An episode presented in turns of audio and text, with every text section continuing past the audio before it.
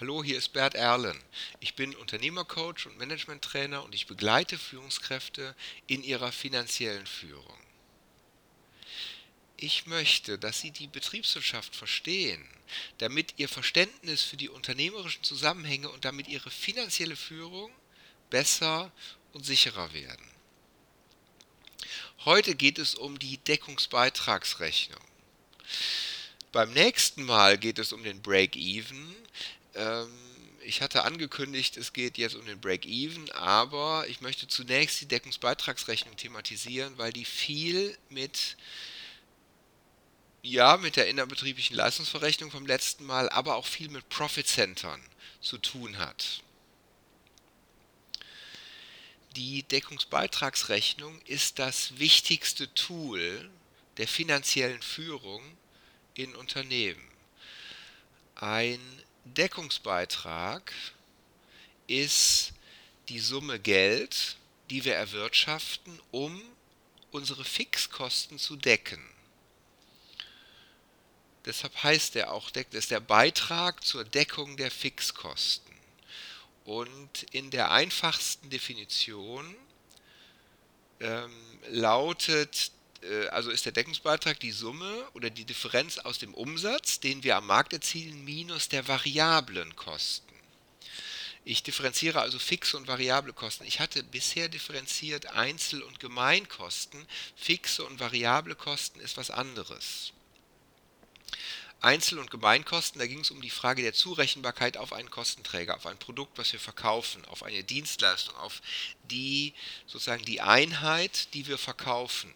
Und wenn ich einen Legostein herstelle, um dieses Beispiel nochmal aufzugreifen, oder eine Stahlbramme herstelle, äh, eine Bramme aus Rohstahl, dann sind die Einzelkosten das Material. Und das ist relativ einfach zurechenbar. Und die Gemeinkosten, die, die man könnte auch sagen, die wabern da so drumherum, die sind eben nicht so einfach zurechenbar. Und in der Produktkalkulation ging es um die Zurechenbarkeit.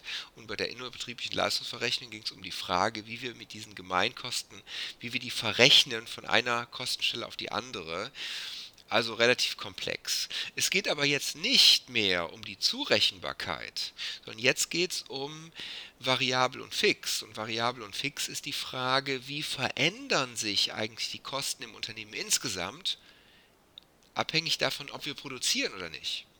Die variablen Kosten sind diejenigen Kosten, die sich mit der Produktionsmenge verändern. Wenn wir produzieren, haben wir mehr, wenn wir nicht produzieren, haben wir weniger.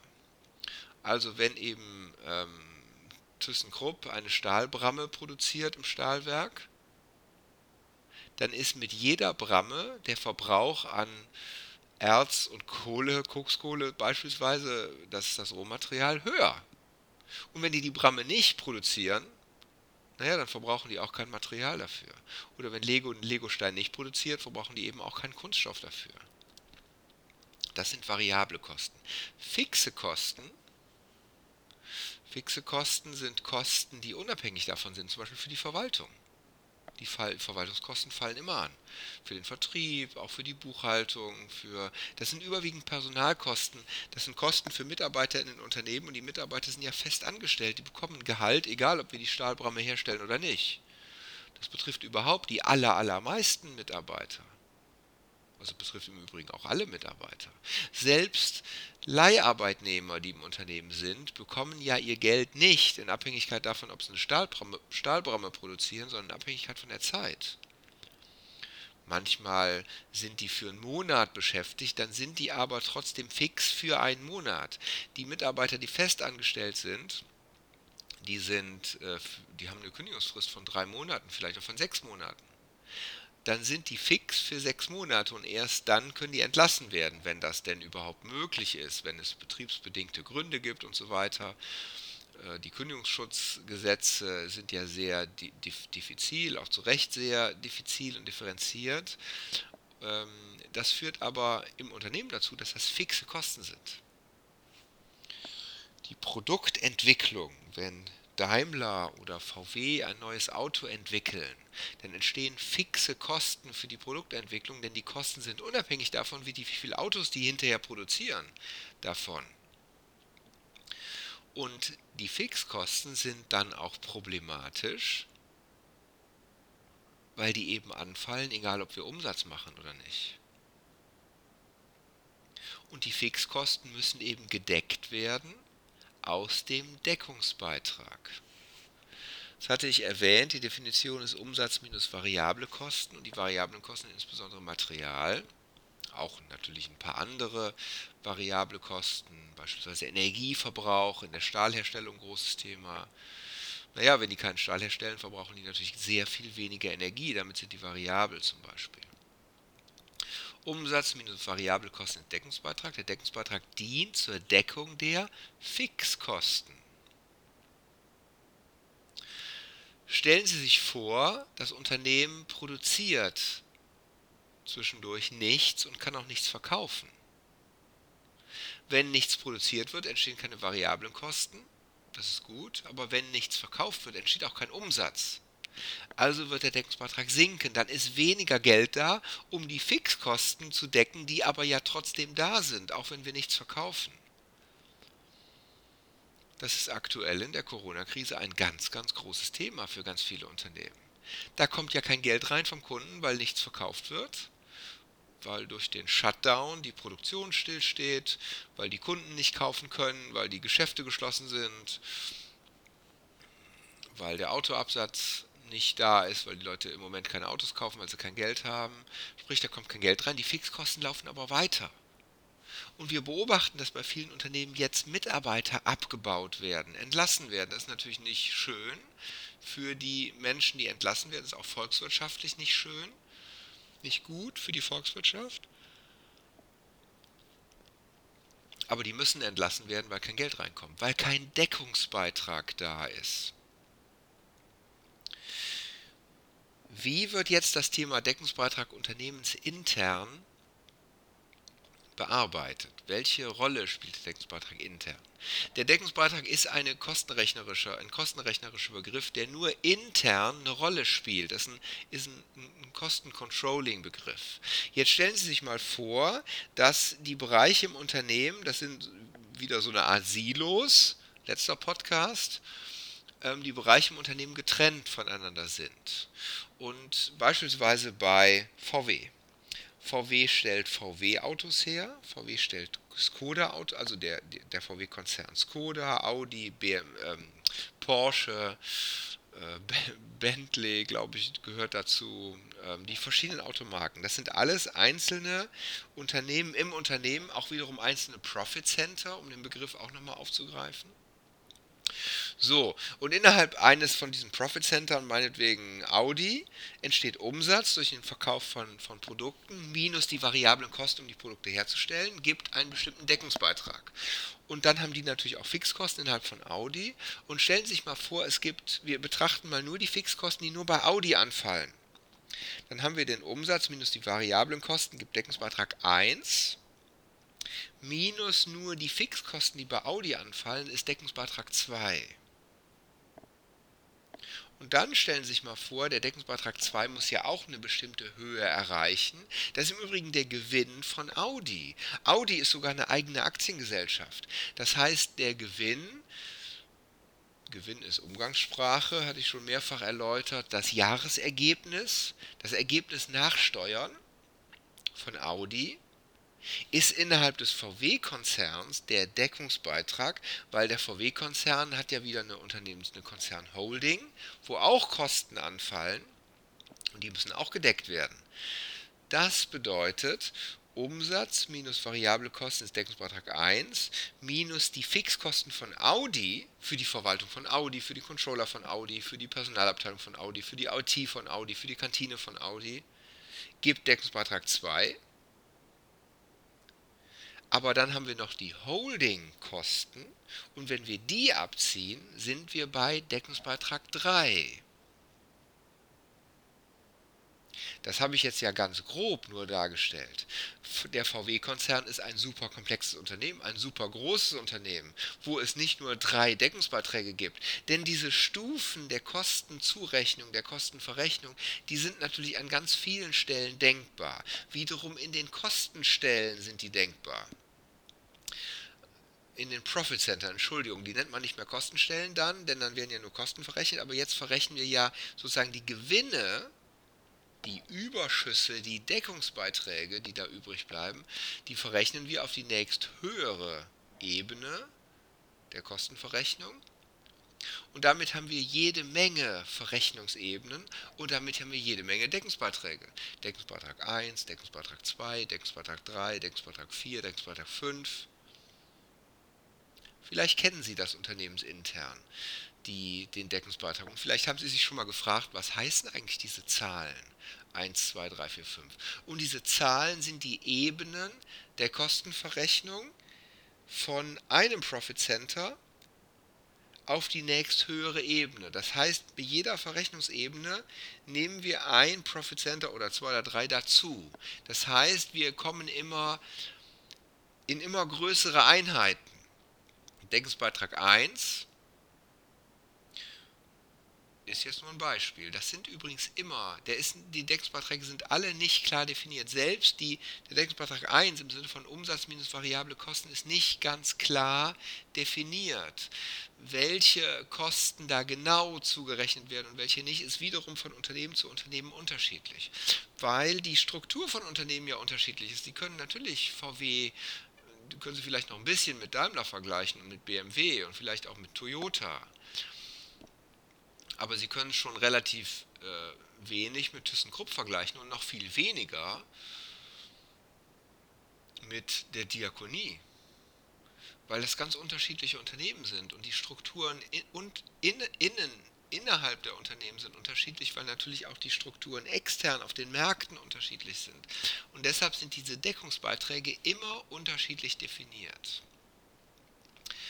Wenn wir nochmal Audi als Beispiel nehmen, als Teil des VW-Konzerns, ähm, ich will das nochmal darstellen. Also wir haben Deckungsbeitrag, 3 von, Deckungsbeitrag 2 von Audi und der Deckungsbeitrag 2 von Audi wird addiert zum Deckungsbeitrag 2 von Porsche. Und der wird addiert, oder die, die beiden werden wiederum addiert, auch mit dem Deckungsbeitrag 2 von Skoda und Seat. Und diese Deckungsbeiträge 2, die werden alle aufaddiert und diese addierte Summe muss wiederum reichen für die Holding-Fixkosten. Insofern ist das wie so eine Kaskade und ganz am Ende haben wir das gesamte Unternehmen und der allerletzte Deckungsbeitrag, der heißt dann nicht mehr Deckungsbeitrag, der heißt dann zum Beispiel Jahresergebnis. Oder als internen Begriff, der heißt dann oft Betriebsergebnis. Das entspricht aber zumindest grob, ich sprach ja auch von der Abgrenzung der Kosten untereinander, ähm, grob entspricht der, obwohl mir fällt gerade ein, da könnte ich eigentlich noch mal einen eigenen Podcast zu machen. Vielleicht mache ich das mal beim nächsten Mal und beim übernächsten Mal gibt es dann den Podcast zum Break-Even.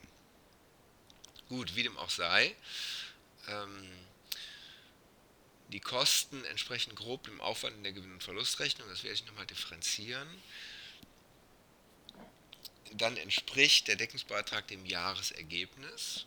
Und wenn sogar Audi eine eigene GmbH oder vielleicht sogar eine eigene AG ist, also ein Unternehmen im Unternehmen, dann haben die ja auch ein Jahresergebnis. Dann ist deren Jahresergebnis der Deckungsbeitrag 2.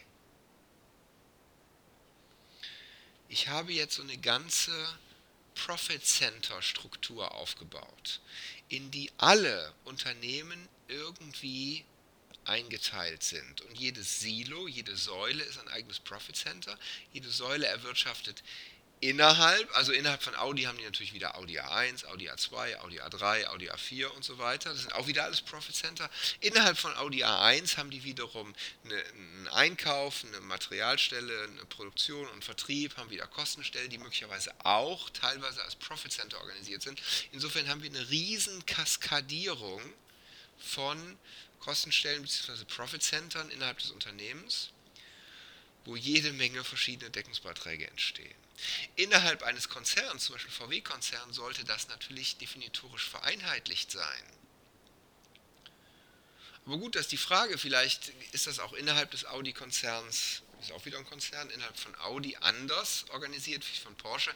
Hauptsache, das, was in den, in den VW-Konzern einfließt, ist wiederum einheitlich, dass man es nachvollziehen kann. So funktioniert die Deckungsbeitragsrechnung. Und die Deckungsbeiträge sind ganz wichtig, um die Performance der Unternehmensteile beurteilen zu können. Und daran erkennt man, wofür Deckungsbeitragsrechnungen sehr bedeutsam sind. Jetzt stellen Sie sich vor, einmal im Jahr kommen zu einer Management-Tagung alle Führungskräfte des Unternehmens zusammen.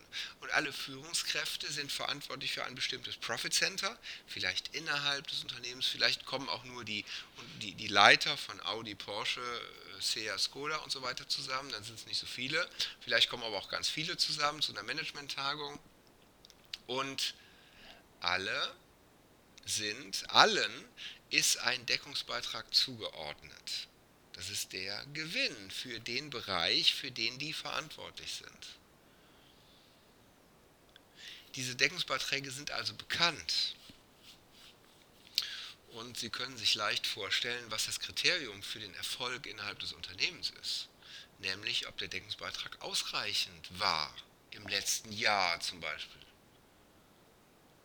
Und wenn der Deckungsbeitrag nicht ausreichend war, wenn der nicht ausreichend war für die Deckung der, der Fixkosten der Holding zum Beispiel, naja, dann entsteht Rechtfertigungsdruck. Dann muss sich diese Führungskraft rechtfertigen dafür, warum sie nicht genug erwirtschaftet hat für die Fixkosten der Holding. Weil natürlich in der Holding, da ist ja der Chef, der Chef-Chef, der kommt aus der Holding und der gibt natürlich vor, wo der Hase läuft. Und die Führungskräfte müssen das erwirtschaften, was der von denen verlangt. Möglicherweise kritisieren die den auch. Da entstehen natürlich politische Verbindungen. Dann, denn wenn sich viele Führungskräfte zusammentun und sagen, die Holding ist zu teuer, dann muss möglicherweise irgendwann der Chef gehen, weil eben Unzufriedenheit ist im Unternehmen. Und deshalb sind die Deckungsbeiträge sehr, sehr wichtig, weil anhand der Deckungsbeiträge die Performance der Unternehmensteile gemessen wird. Und die Performance der Unternehmensteile ist natürlich wichtig für die Gesamtperformance des Konzerns. Und deshalb wird natürlich der Chefchef, also der Konzernchef, Druck ausüben auf die Deckungsbeiträge der Unternehmensteile und anhand der Deckungsbeiträge ist erkennbar, wer gut gewirtschaftet hat und wer nicht. Und in dem Sinne ist, der, ist die Deckungsbeitragsrechnung das wichtige Instru wichtigste Instrument der finanziellen Führung in Unternehmen. Die Wahrscheinlichkeit, dass Sie in Ihrem Unternehmen mit Deckungsbeiträgen konfrontiert werden, ist hoch. Deckungsbeiträge sind der Klassiker, um die Performance von Führungskräften in Unternehmen zu, zu messen und in diesem Sinne sehr, sehr wichtig. Sie sind aber auch, und das habe ich gerade am Schluss versucht zu erläutern, eingebettet in politisches Handeln. Das heißt, wie hoch ein Deckungsbeitrag sein muss, ist abhängig von den Fixkosten der darüber liegenden Einheiten. Und ob man mit denen zufrieden ist, das habe ich auch mehrfach erwähnt, ist eine Frage der Politik im Unternehmen, wie die Zusammenarbeit ist innerhalb des Unternehmens eine Frage der Unternehmenskultur. Wie mit Deckungsbeiträgen umgegangen wird, ist eine Frage der Unternehmenskultur. Und damit nicht nur von der finanziellen Führung abhängig, sondern auch von anderen Führungsaspekten. Wie wir im Unternehmen miteinander umgehen, wie wir Erfolg differenzieren und darstellen im Unternehmen, wie wir mit Erfolg umgehen. Wie viel Motivation, Motivation, großes Wort, aber wichtig, wie viel Motivation im Unternehmen ist um Deckungsbeiträge zu generieren, um erfolgreich zu sein, damit unser Unternehmen gut weiter existieren kann. Das sind alles Führungsaspekte und der Aspekt der finanziellen Führung, der mit den anderen natürlich einhergeht, ist der Aspekt der Deckungsbeitragsrechnung und letztlich geht es um die Frage, machen wir Gewinn? Macht mein, macht mein Bereich Gewinn und mache ich Gewinne, um für das gesamte Unternehmen, für den Gesamtkonzern zu arbeiten, erfolgreich zu sein. Das war die Deckungsbeitragsrechnung. Komplex, aber nicht kompliziert. Sie merken, das zieht sich durch in meinen Bemerkungen. Es ist im Grunde gar nicht so kompliziert. Es ist der Gewinn einer unternehmerischen Einheit, der stimmen muss für die Gewinne alle innerhalb des gesamten Unternehmens, innerhalb des gesamten Konzerns.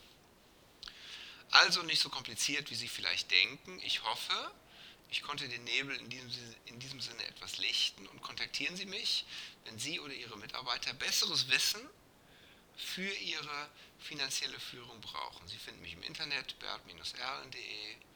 Schreiben Sie mir eine Mail mit Feedback, Bemerkungen, Anregungen, Themenwünschen an info@bert-erlen.de oder eine Nachricht auf LinkedIn oder Xing. Ich freue mich über den Kontakt mit Ihnen. Vielen Dank hier jetzt für Ihre Aufmerksamkeit, für Ihr Interesse ich freue mich, wenn Sie beim nächsten Mal wieder dabei sind. Dann geht es um immer noch nicht den Break-Even, sondern um die Kostenartenrechnung. Denn das ist auch ein wichtiger Aspekt der Kostenrechnung. Vielen Dank bis hierher. Wir schauen uns das an.